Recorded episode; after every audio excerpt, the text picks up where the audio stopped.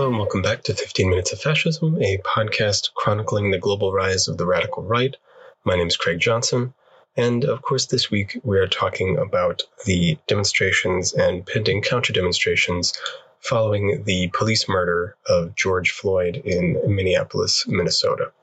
For those of you who haven't been following the news and are for some reason getting uh, your news primarily from me here, um, following his murder by a police officer, actually several police officers, uh, there were several days of demonstrations in the city, culminating last night, uh, that is the night of May 28th, um, in massive demonstrations and protests throughout the city uh, that finally resulted in the takeover and burning of a police precinct after it had been abandoned by the cops.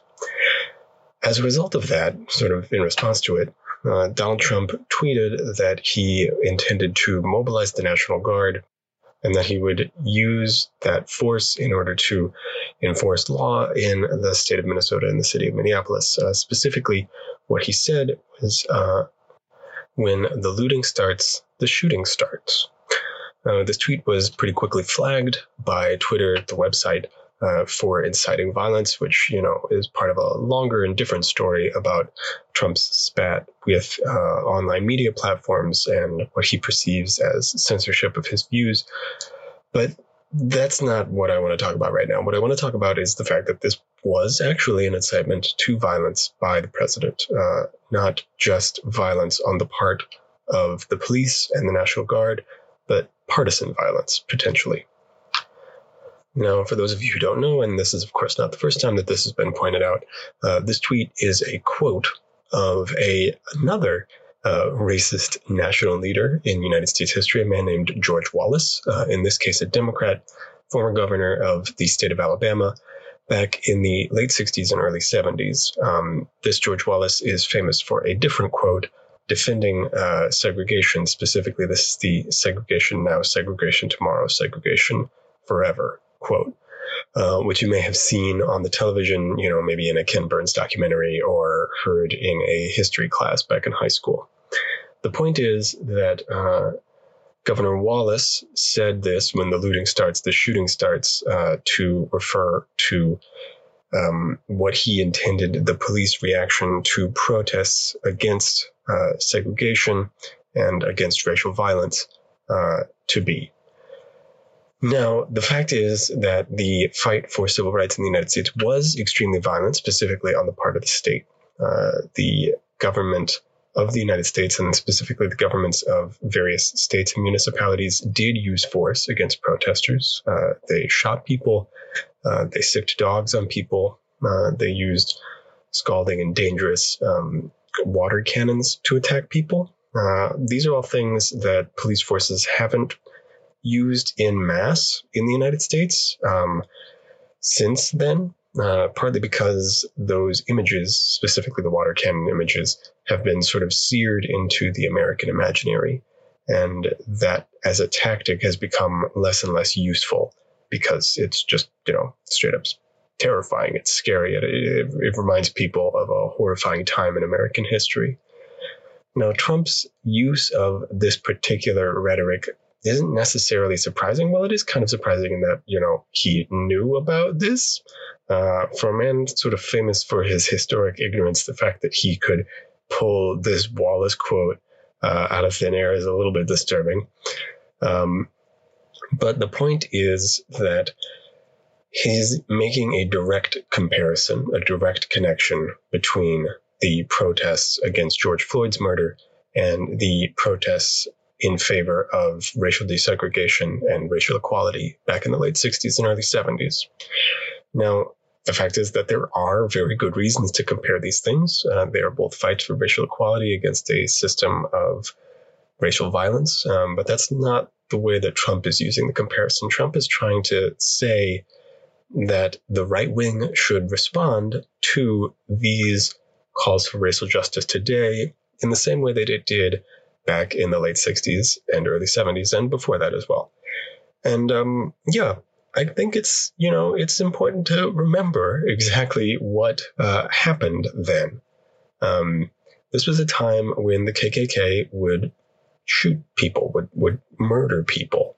Um, this was a time when uh, racial warriors, as they thought of themselves, would attack uh, members of the left, would attack people who uh, were not necessarily identified with the left, but were in favor of racial equality.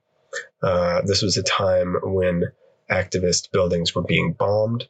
Um, this was a time when the only event in modern U.S. history that has uh, been the cause of a Truth and Reconciliation Commission being formed. Uh, these are the sorts of commissions that uh, were created in the wake of various genocides, specifically in South America and Africa.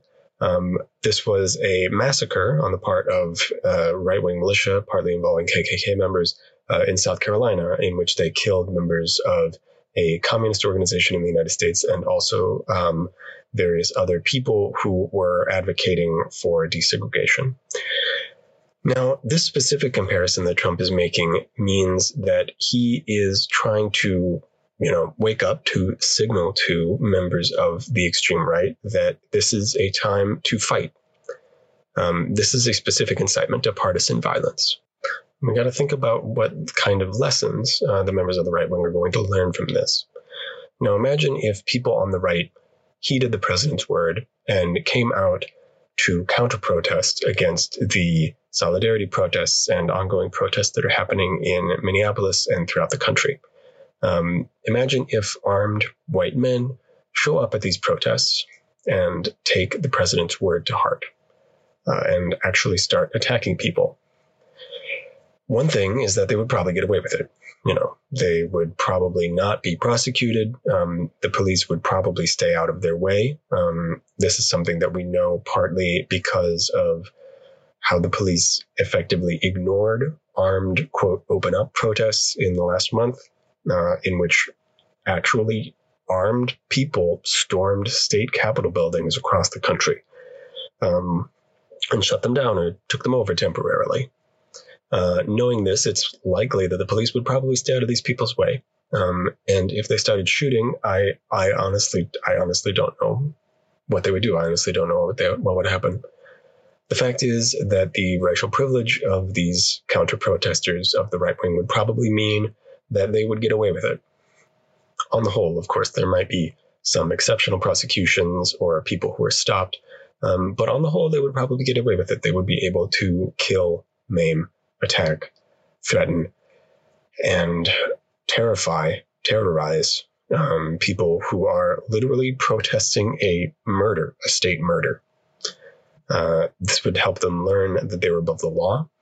Uh, it would also help them learn, uh, that is, the right wing would learn from that, uh, that they can get what they want through violence, uh, which is a terrible lesson for the right wing to learn if you have paid any attention to uh, the history of fascism or the extreme right in any country.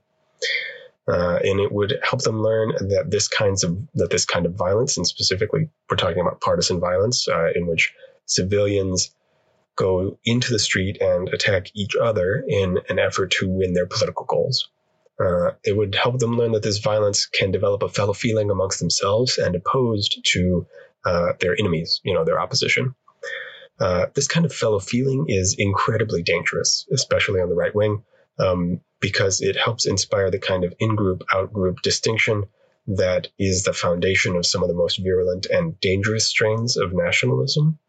Uh, and that is the foundation of a lot of the worst horrors that we saw in the dirty wars in Argentina and Chile, um, and also during the Spanish Civil War in the United States in the 60s.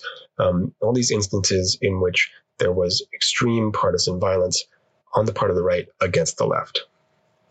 Now, the days to come will only show us exactly what will happen. It's possible that Trump will try to walk back this particular dog whistle. Uh, I, I, don't even know if this is, this is not a dog whistle. This, this is just a straight up whistle.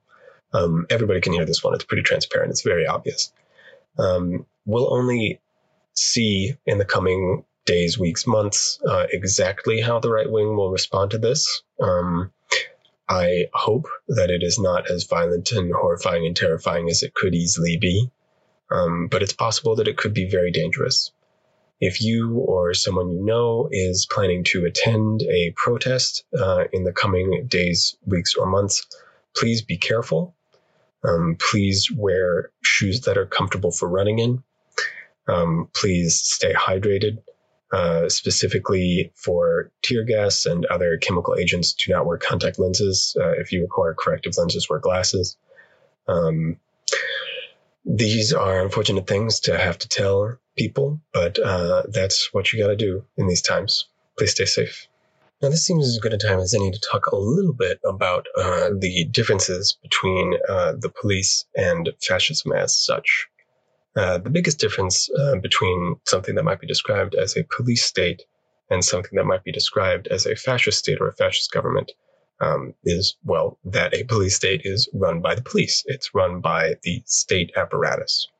Uh, whereas fascism, uh, a fascist government, is a government run by a revolutionary mass political movement. Uh, this is a partisan movement of civilians. Uh, so, in the paradigmatic case in uh, Nazi Germany, there was, you know, the state police, but there was also the party police. Uh, the SS was a branch of the Nazi party as opposed to the German state. Um, there are major differences here. Um, a police state doesn't require a revolutionary mass political movement. It could be taken on by the military uh, or by the police apparatus itself. Uh, it tends to be more reactionary, uh, as in uh, probably enforcing the status quo uh, rather than building up a revolutionary political movement, uh, trying to build a different or, you know, in their perception, better and, uh, you know, more perfect world, which is the goal of fascist movements across the world. Now, practically, this might seem or feel very similar uh, on the street. You know, we're talking about we're talking about who is oppressing people and why. You know, who is being violent and why. And you know, these distinctions might not seem particularly important. Um, in the middle of uh, such a confrontation or for one experiencing this kind of violence. But the fact is that it is actually very, very different. And the targets of police and uh, fascist movements can be quite different. Uh, the biggest difference is that in a police state, it's almost almost entirely sure, it's very probable uh, that elites uh, will remain safe, uh, that their influence will not uh, be challenged. But this is not necessarily the case in a fascist movement. Um, in a fascist movement, uh, the fascists, you know, these political cadres could turn on their elite benefactors sort of at any moment.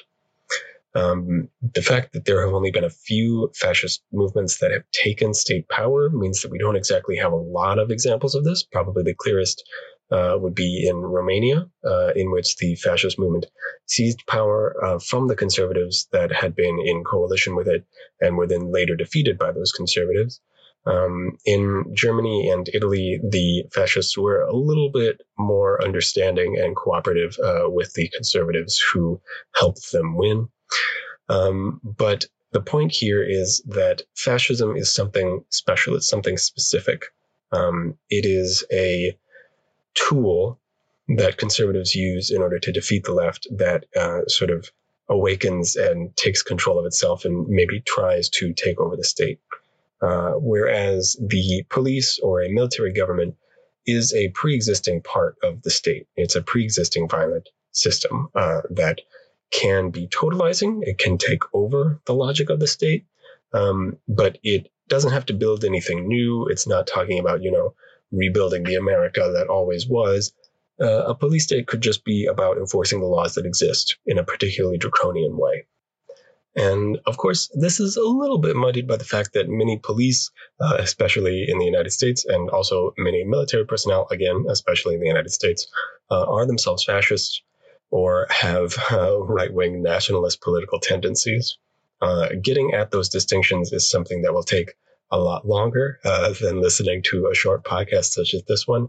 And I am sorry to say that in the coming weeks, months, and years, uh, we'll probably have many opportunities to explore and understand uh, the nuances of this particular kind of relationship between the police and partisan fascist or otherwise right wing militants. All right, that was 15 minutes of fascism. Uh, please join us again next week uh, as we continue to chronicle the global rise of the radical right. Thank you.